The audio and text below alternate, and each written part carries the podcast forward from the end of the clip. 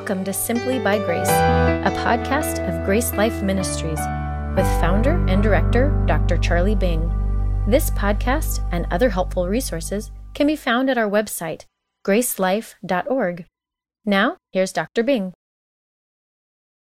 Let's pray. Oh Lord, we think of the obstacles that you overcame, our own stubbornness that you overcame in order to bring us salvation, and we sit back and marvel at the depth of your grace and the tenacity of your love. And Father, we realize that uh, it is in salvation that we, we discover and meet the love of God.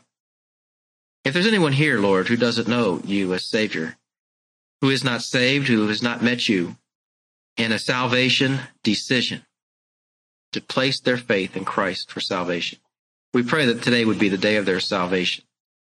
If there are decisions that we, your children, have to make today, we pray that something said might stir up um, the faith to make that decision.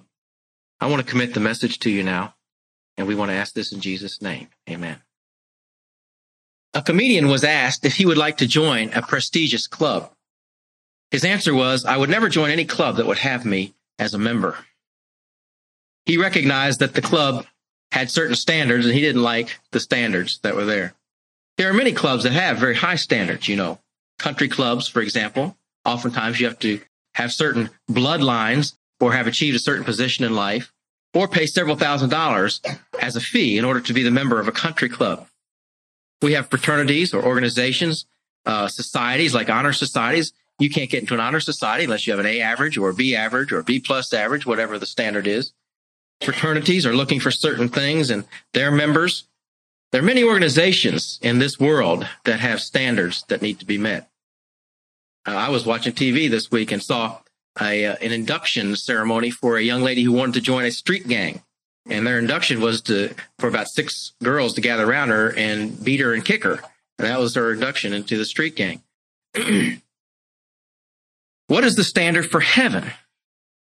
What is the standard for salvation? The condition for salvation. That's what we're asking today. Is it easy to be saved? Is salvation easy? And today we answer and ask the question Is faith alone in Christ alone? Is the teaching that faith alone in Christ alone lowering the standard for salvation? Is it making it too easy for people to get into heaven so that it is being abused and in fact unbelievers are claiming to be believers? Believers. This is often called easy believism the charge that there are those who simply say that they believe and only or only believe, but have not made an extra step of commitment in order to be saved. One well known writer who espouses this view and criticizes the view that faith alone in Christ alone is enough for salvation and who calls it easy believism says this the good news of Christ has given way to the bad news of an insidious easy believism that makes no moral demands on the lives of sinners.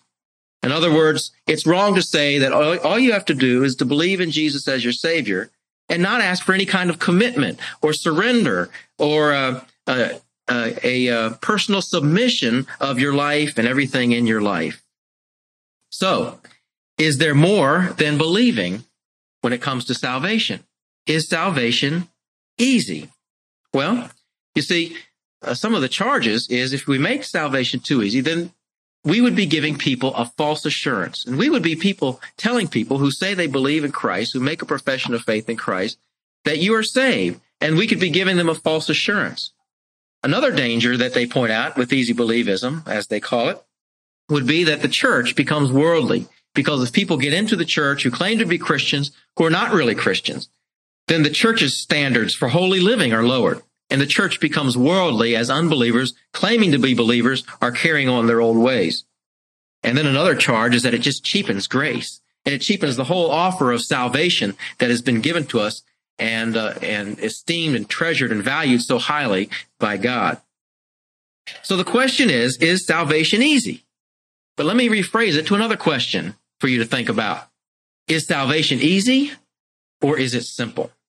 Now, I'm going to rely a little bit on the differences between these two words. Although they can be related and sometimes are interchanged, they really are just different words. For example, if you look in the dictionary, you'll see the word easy defined as not guilty. I'm sorry, not difficult. Easy means not difficult, free from pain, from trouble, or comfortable. However, the word simple is defined this way having only one part, not complex, without additions, pure, unadulterated. So is salvation easy or is it simple? And according to how you answer that question, may determine whether you believe that a four year old child can be saved. It may determine whether you believe a teenager with Down syndrome may be saved. It may determine whether you believe that a, a semi senile older person could understand enough to be saved. Do they have to agonize through their salvation? Do they have to understand a certain amount of theology? Do they have to take a spiritual inventory or do a self examination? Can they just believe the promise of God? Is that enough? Or do they have to go through some initiation that requires a price, a payment, or a commitment? So that's the question before us. And I want to make uh, four main points before we summarize today. And my first point is this that salvation was not simple for God. Salvation was not simple for God, at least from our human perspective. Now, it's not that God is, is uh, overtaken by anything too difficult or complex, because we can't measure God in his complexity. the most complex human problem is the simplest problem for him. But from a human perspective, we have to say that salvation wasn't simple for him. For example, if we just talked our way through the Bible, we would see that God planned salvation before the world was created. The lamb slain before the foundation of the world. We were chosen in him before the world began. He chose us. He issued decrees before time began. And then he worked through our rebellion as human beings and through our free will. And he promised salvation and he covenanted with people to bring about this salvation in his world through a series of covenants. He prefigured it and he pictured it in Israel's history, in Israel's worship, and the implements of the tabernacle, and the utensils and implements of the temple. Everything from the tapestry to the garments that the priest wore pointed to the salvation that he would bring about. It's so amazingly complex that even the most astute Bible students are not able to see all of the predictions of Jesus Christ in the Old Testament. It is a lifetime study. We are pictured, his salvation is pictured in the tabernacle and the temple, in Israel's sacrifices and Israel's feasts. He miraculously provided a savior for the world through a virgin birth in unlikely circumstances. And then in an ingenious life and in an ingenious death, God masterminded our redemption. And then with his powerful resurrection from the dead, he secured it. So God, from eternity past, engineered the spread of our of uh, engineered our salvation and engineered the spreading of that message to all of us who now believe. It was a remarkably complex plan that he formulated and carried out on our behalf. Not that he was overtaken by it or troubled by it or burdened by it, but from a human perspective, salvation just wasn't simple for God. When we, when we describe salvation, the terms that we have chosen theologically to describe it are terms packed with all kinds of complex theology that seminary students spend years studying.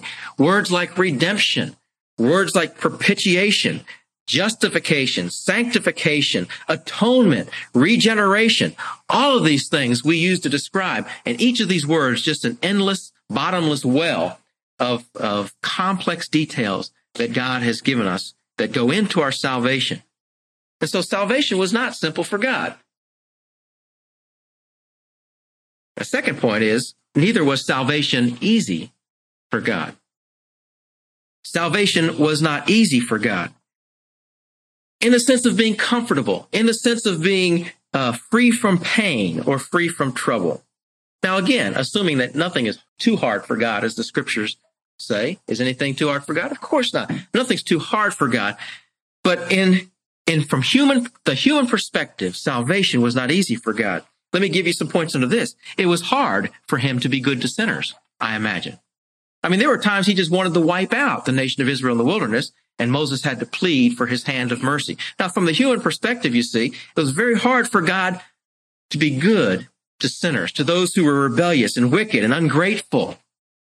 Just as it's hard for you when you drive down the street and somebody cuts you off and you get angry. It's hard to want to be good to such a person. I imagine it was hard, humanly speaking, for God to be good to those who have rebelled against him. It was also hard for him to endure the suffering of his only son that he gave for us sinners, to watch him and not help him, to withhold his hand of rescue and deliverance for his only begotten son as he suffered on the cross. That must have been hard for God as a father to peer from heaven at the suffering of his own son and not do anything to stay the suffering. How hard it is to bring a child into a doctor's office and just hold that child still for a shot or for an examination or some poking and prodding. And how we identify with the pain of the child and wish it could just be over quickly or that they'd never have to go through it. How hard it was for God to look at this son on the cross and let him suffer and die. It was also hard for God to be separated from his son. I think perhaps this really plumbs the depths of how difficult it was for God to affect our salvation because something that never had been now had to be. That the Son of God, Jesus Christ, who was with the Father for all of eternity, now had to be separated from God for a brief time. Now, that is something, friends, that we can't imagine. You think about that this Good Friday. That's something we can't comprehend. And, and that, that the scriptures can't communicate to us but that Jesus certainly agonized in the garden over when he when he pled, Lord, uh, remove this cup from me, but not my will, thy will be done. The pain was not in the dying, the pain was in being separated from his father, a separation he had never known from eternity. Now, eternity is a long time. I don't know how else to say it. Eternity is a long time. And now God the Father was going to be separated by his son on the cross. And his son cries out from the cross, my, my God, my God, why have you forsaken me? That's the agony of the cross. Not the physical pain and the physical suffering as much. It was hard to be separated from his son on the cross. It was hard to take, let his son take our sins upon Jesus on the cross to add to the burden. And finally, it's hard, I believe, to forgive sins. You ever have a struggle forgiving someone? We all have. We've all had a struggle forgiving someone, but you know, it just takes a conscious decision and a commitment of obedience that that is the right thing to do. And I'm going to do it. And I'm going to forgive that person, even though I don't feel like it. When you, whenever you forgive somebody who's done something wrong against you, what you do is you swallow that pain and that's never fun and it's never easy. You just say, okay, I will take that pain and I will absorb it. Instead of putting it back on the other person, inflicting them, I will inflict myself with the pain. I will swallow it. I will do away with it and I will forgive that person. They will have a clean slate because I will take the pain.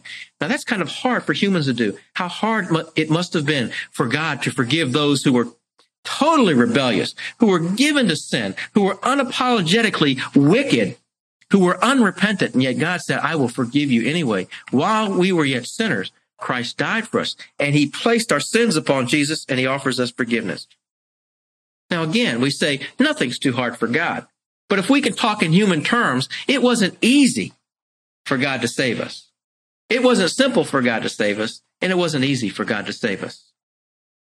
It was a difficult thing to do. My third point, though, focuses on our human response. And my third point is that salvation is simple for sinners. Salvation wasn't simple for God, but it is simple for sinners, for you and for me. And really, that's what we've been saying in this series all along.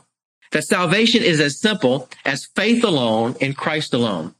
And we have as witness the many, many scriptures that promise salvation on the basis of faith alone. Salvation, you see, is as simple as John 3.16, isn't it? For God so loved the world that he gave his only begotten son, that whoever believes in him should not perish, but have everlasting life. Now that's the Bible's simple believism. I refuse to call it easy believism. I'll tell you why in a minute. But it's simple believism. God made it no more difficult than placing our faith in Jesus as our Savior. We saw the same thing when we studied Acts chapter 16, 31. So without going through that whole passage again, the conclusion, when asked, What must I do to be saved? is believe in the Lord Jesus Christ and you shall be saved. Again, it is simple believism that a man on the cross, that a man facing death that anyone on their deathbed can simply believe in Jesus. It is as simple as that. Place their faith in the one who has died for them. It's simple enough for a child to understand. Simple enough for a child to understand and to do. And so now I'd like to turn with you to 2 Timothy chapter 3 and verse 15. We have a witness from scripture that children can be saved. Because Paul, in writing to his son in the faith, Timothy, reminds him that even as a child, he has known the Savior.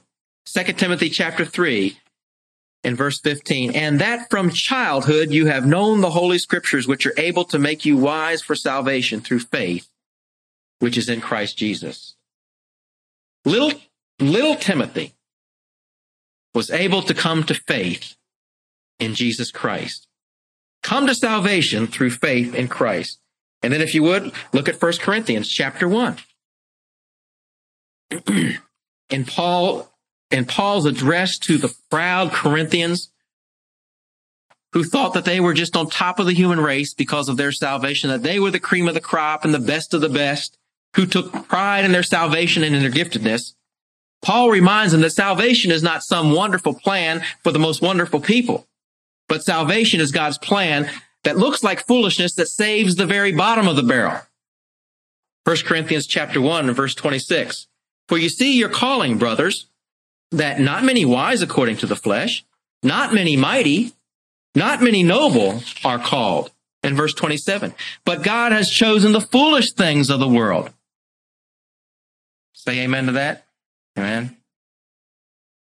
God has chosen you and me, the foolish things of the world, to put to shame the wise, and God has chosen the weak things of the world to put to shame the things which are mighty and the base or the lower things of the world and the things which are despised God has chosen and the things which are not to bring nothing, bring to nothing the things that are, that no flesh should glory in his presence. God saves the weak.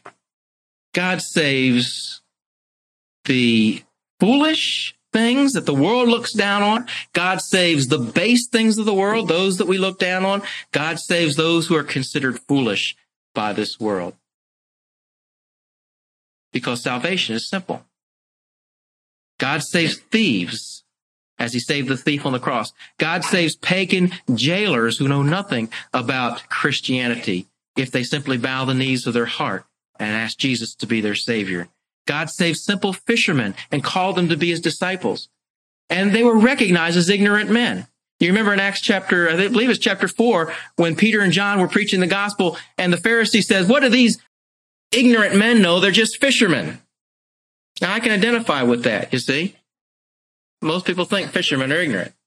Did you know that uh, the, the average man's IQ is 107, 107? So that means the average fisherman's IQ is what, about 90, 95, something like that?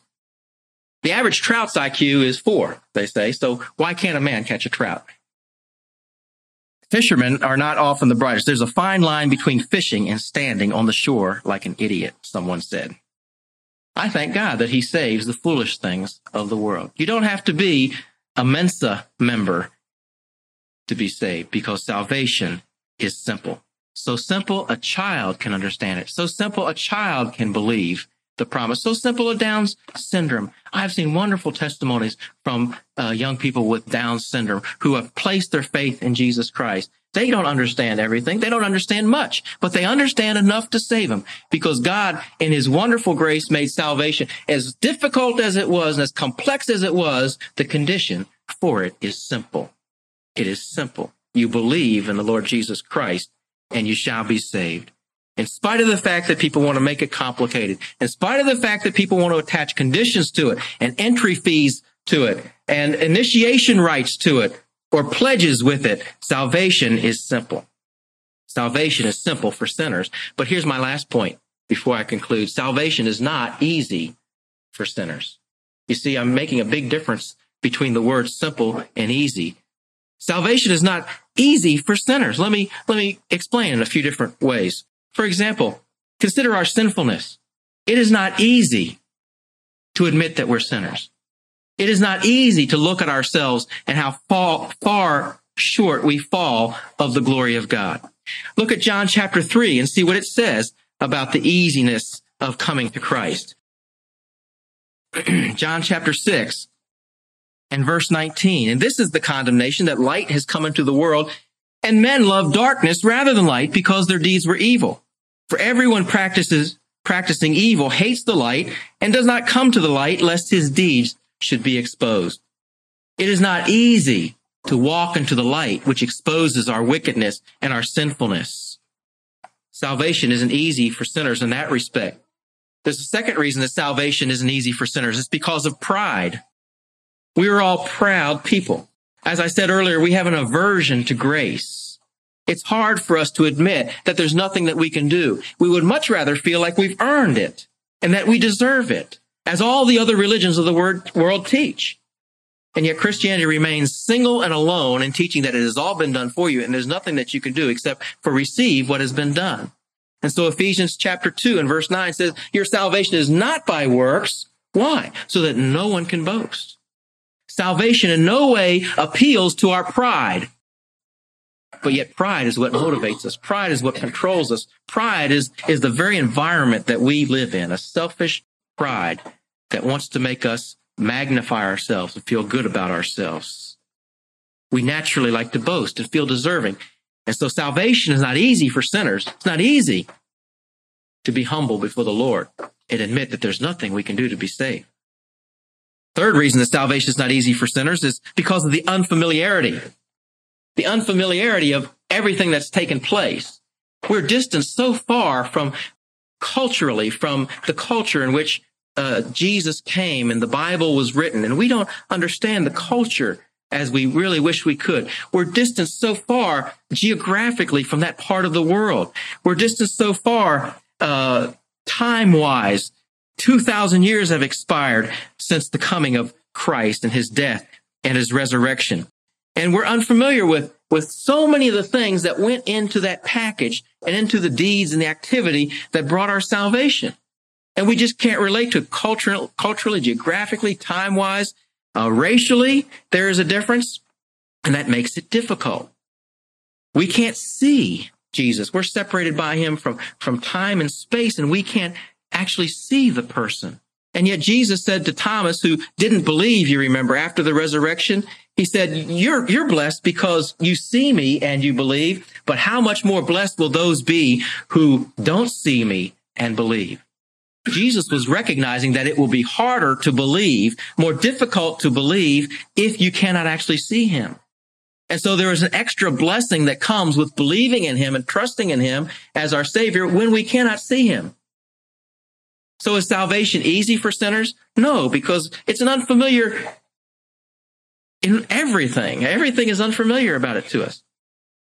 There's also the problem of trustworthiness. Is the Bible dependable? Can I believe what it says? Do I know that it's translated reliably? Has it been passed down to us reliably? Can I really consider it God's word and God's promise to us? Is Jesus Christ really reliable? Was he maybe just a good teacher? Was he maybe just a, a, a phenomenal leader? Was maybe it's just all a legend? Maybe it's all made up. What can I really believe? How can I really know? The trustworthiness of the Bible and what Jesus claims in the Bible, the credibility of all these things, are a hurdle for some when they consider salvation. It's not easy to believe unless we have absolute faith in what God has promised in His Word. Let's say that you wanted to sell your car as a used car. You put an ad in the newspaper, and this has happened to me. You put an ad in the newspaper, and someone comes and they, they look at the car and they say, I'll buy it. I'll buy it. So they take their checkbook out and they write a check. Now, how does that make you feel? Well, I know how it makes me feel. I insist on cash. I've learned. I insist on cash. I don't know this man. I don't know where he came from. I don't know why he's buying. I don't know how much money he has in the bank. Cash, please. In God we trust. All others pay cash, as the, as the slogan said. It's not easy to consider something trustworthy so that you depend upon it. Another reason that it's not easy for sinners is this whole concept of being forgiven by someone you don't know, you've never seen, who lived 2,000 years ago, who through 2,000 years of time can reach down and forgive me my sins and guarantee me a home in heaven. That whole concept is a little odd when you think about it. If I had Jesus standing here and he could place his hand on me, I might have less trouble.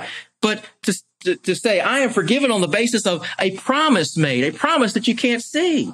It, it's not material, a material thing, a promise that was made and to say, I'm relying on this promise and on someone I cannot see. No wonder people think Christians are foolish sometimes. When you think about it, it's almost an absurd idea, but that's the foolishness of God is wiser than the wisdom of men. My final reason that salvation is not easy for sinners is because of the fear of the unknown. It's difficult because people who are faced with the decision to trust in Jesus as their savior knows that there are consequences. Most people know and anticipate consequences and they're thinking, what will happen to me? Will I make a fool of myself? Will I embarrass myself? Will God really come through on his side of the deal and save me? Or am I stepping out into the unknown and to an unknown future? You know, there's a lot of fear attached for some people to the decision to trust in Jesus Christ as Savior. And I know that there are probably people here today, as myself, who upon belief at that time when you were faced with the gospel and considering trust in Jesus Christ, you were a little bit fearful. You grew a little bit white knuckled and you sweat a little bit and you said, what am I doing? What am I doing? Can I really trust these people? Can I really trust this book? Can I really trust this promise? And so fear makes it difficult for people to come to Christ, the fear of the unknown. okay, here's the story. Last Saturday, Jim McDaniel and I finally took the big plunge. We made good on our birthday presents and we went skydiving. We took the big jump out of the airplane. Okay. But let me tell you about it. What we did was called a tandem jump. Now, a tandem jump sounds a little odd. I grant you that, but if you understood things, it's, it's really a good way, the best, the only way to do it, if you're considering it, by the way, sure.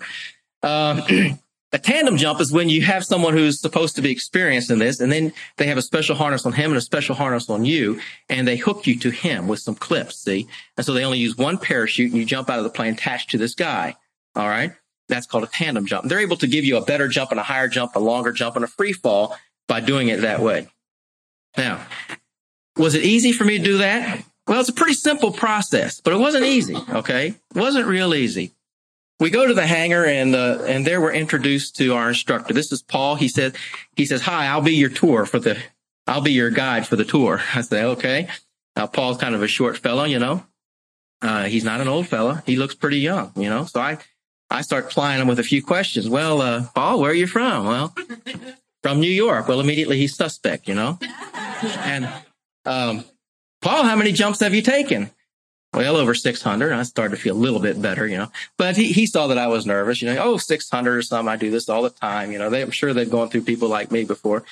He begins to assure me of these things. Now, all the time that we're uh, waiting and getting a little bit of instruction, watching them pack the chutes, there's a fellow what they do is the, the chutes land out in the airfield and then a guy in a pickup truck goes out to get them and he brings them back to the hangar because it's hard to carry your chute back. Now the guy that goes out to pick them up, you know, I noticed him right away. He just stood out because everybody else there was kind of kind of young. They kind of looked like beach bums. Didn't have a beach, so you skydive. You know, if you're a ski bum, you don't have a mountain, you skydive. It's kind of that's the kind of crowd that was there. You know, I was I was a little out of place, but um, all right, the guy that drives the pickup truck, I figure here's a guy making minimum wage. They pay him to go pick people up out of the field. You know, he had this big old beer belly. He's real. He's an older guy. You know, probably about. Uh, uh, well, I offend anybody if I say 48 years old, old, you know, older guy, older than the rest of the crowd there. And he's got about a year, uh, a week's growth of beard on him. He's got a gold snaggle tooth sticking out. He's got a cigarette hanging from his lip, you know, uh, shirt sticking out. You know, I said the big belly and all. I mean, just a mess. And here, here's a guy I figure, you know, he's, he's, he's getting paid minimum wage to pick the people up out of the field, you know. So now it's time for us to get on the plane. We've had our 15 minutes of ground school. And he says, okay, let's go. So we start walking towards the plane. They have a system where they give you little tokens and you give it to the pilot so they can keep track of their uh, flights. Okay. So this, this scruffy looking guy that's driving the pickup truck comes up to us and says, do you have your tokens? And I said, yeah. I didn't give it to him because I didn't think he was the pilot.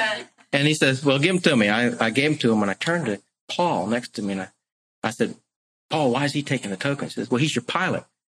And I said, the only, the only person I've seen him, the only thing I've seen him pilot today is a pickup truck. I haven't seen him flying any planes. He said, Hey, don't worry about him. His name's McBride. He owns the place. He's the most experienced pilot here. And if you ever need a pilot and you ever want to fly with somebody, it's him. So we got into the little plane. Little plane is like a can of sardines, four guys plus the pilot packed into here. So you can't really move. we take off, and I'm wondering, is the plane going to make it? Again, all the uncertainty and the fear of the unknown. We get it. We're we're almost uh, uh, we're starting to go through the clouds, and we're in a position now where we need to start moving our bodies around to get hooked up and so forth. And you can barely move. And I try to turn, and I and I can't turn to move. Uh, and I look over there, and there's there's a screw sticking out of the side of the plane that snagged my jumpsuit, and I can't even reach over there to get it. We're so tight, you know. And so the, my instructor has to unhook me, and he points to the pilot and motions that there's a screw, and he says, "You got a screwdriver." You have to yell, and uh, so the pilot just reaches over, undoes it, puts it in his pocket, and I said, "Oh, that's comforting." I wonder how many I wonder how many times he's done that. So, so again, the fear of the unknown we're up in the plane, and finally he says, "Okay, uh, turn around and and we'll we'll hook you up." So I turn around, and scoot back, and, and and back up against him, and he hooks four metal clips to us, little D ring kind of things. And uh, I remember asking him, "Are those those things strong?" you know, but they each hold sixteen hundred pounds. Okay, so I guess we're safe. So he says, "Okay, you're hooked up." I didn't feel hooked up. I didn't hear them click. Again, I'm not sure we're hooked up. I'm taking this guy's word for it. I can't see back there. I was one minute, he says, one minute to jump. So they get up in position over the clouds, and the pilot yells, "Door open, door open!" And you know, get this, I'm leaning against the door, so here it's me and eternity, and we we practice, we go through the procedure, we practice, and and and thank God that that he didn't give me time to think about it. He just went through it and did it, and I followed because I was attached to him. Right foot out on the right foot out on the strut. Left hand on the, the wing strut. One, two, three. Am I gonna believe this guy? Jump. And we're off. The fear of the unknown. I don't know this guy. I don't know the pilot. I've never done this before. I don't even know I'm hooked up to this guy. But after a few seconds of free fall, when you don't hear anything but wind, the chute kicks in and there's perfect silence and peace and his voice saying, okay, now here's what we're going to do. We're going to do this. We're going to do that. Enjoy the time. We're going to spend this way. We're going to spend that way and it's fun. And it's very reassure, reassuring to hear his voice. I compare that to our salvation experience. We don't know so many things. It's not easy to believe. Salvation is not easy. As simple as it is, it is not easy. It's full of all kinds of unknown factors and fears. And yet when we believe and when we place our trust in Jesus Christ, he is there to meet us, isn't he? He catches us. We hear his voice. You've, you've made it, child. You, you are here. You are saved. You're, you're now mine. And he's reassuring and he doesn't leave us to our fears. If you're considering a decision to place your faith in Jesus Christ today, if you're not saved and you've thought about this, but you've been holding back because of fear, I'm here to tell you that he won't make a fool of you and he won't embarrass you and he'll be there to catch you. And, and he is faithful and he is trustworthy and you will hear his voice on the other side of your decision. You know, that leaves one question for us. If salvation then is simple, but not easy, why would God make salvation simple for sinners? And there's only one answer for that question. It's because he loves us. He wanted to make it so simple that it would exclude no one. It would not exclude the ignorant. It would not exclude the, the impaired or the handicapped. He wanted to make it so simple that everyone could come to know him. If you were in a boat and, and something happened to the boat and your family was cast into the sea, you wouldn't put the life ring in the water next to you and say, okay, swim for it. You would try to make it as easy as you could for them. They don't print life jackets and life rings I mean, they don't make them out of Teflon, okay? They, they make them out of material that is simple and will work and is easy to put on. You don't have to read instructions even to do it. Our lives were hung in the balance, and God made it simple for us to believe because He loved us. And He said it in a verse so simple that it's been our favorite verse since the day it was written. For God so loved the world that He gave His only begotten Son, that whoever believes in Him should not perish, but have everlasting life. He made it simple for us because he loves us. It's simple, but not easy. No, I think easy believism is a misnomer and a straw man and a false argument. It's not easy to believe, not easy at all. But I insist that it is still, still simple, as simple as it was for the Philippian jailer. Believe in the Lord Jesus Christ and you shall be saved. The demand of the gospel is to believe. It is faith alone in Christ alone. There are no moral requirements for the sinner. There is no entrance test. There is no qualification examination. It is belief in Jesus as your Savior. There is much to learn. The complexities will take you a lifetime to explore after you believe. But in order to believe, there is only the simple condition of faith. We need to propagate, to proclaim this simple gospel. The only standard that God set for salvation is a very low standard. You have to admit you're a sinner. If you qualify as a sinner, then you qualify for salvation. You don't have to promise them anything. You don't have to pledge them anything. You don't have to guarantee them anything. You don't have to pay any price. You just admit that you're a sinner and that Jesus died for you. And he will give you the gift of eternal life as a free gift. Salvation is not easy, but salvation is simple.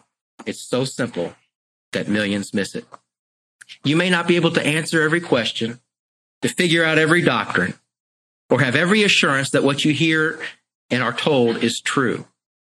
But if you believe, you will find that God is trustworthy and he is worthy and credible. He's worthy of our faith and you will find that he will not let you down. For all who call upon the name of the Lord shall be saved. Let's pray. what a wonderful Sunday if you have not done this to make a decision to place your faith in Jesus Christ. What a wonderful Sunday, Palm Sunday. A Sunday that celebrates his coming as our king and a Sunday that looks to his death on the cross for us. What a wonderful Sunday to commemorate a decision. Maybe you've been held back by fear or uncertainty or unanswered questions to this point, but you know enough now to believe in Jesus as your Savior. I sure would like to share the joy of that decision that you've made. And I'm asking you just to raise your hand for a couple seconds. If you want to trust in Jesus as your Savior today, so I can talk with you in private, is there anyone here who would like to do that? Just put your hand up for a couple seconds and put it down. Oh, Father, we do thank you for the great love of the Lord Jesus Christ. The complexities of heaven boiled down to a simple act of sacrifice and a simpler act of believing in that sacrifice and accepting it as true. We thank you for salvation so glorious and free and so wonderful and measureless that we can enjoy in Jesus Christ, our Savior. Help us to be faithful in proclaiming it just as simply to those who are around us, to those that we love and that you love even more. I pray in Jesus' name. Amen. Thank you for listening. For more resources, or to help spread the message of God's life changing grace, visit our website at gracelife.org. We'd love to hear from you. Send us a message at simplybygrace at gracelife.org. See you next time.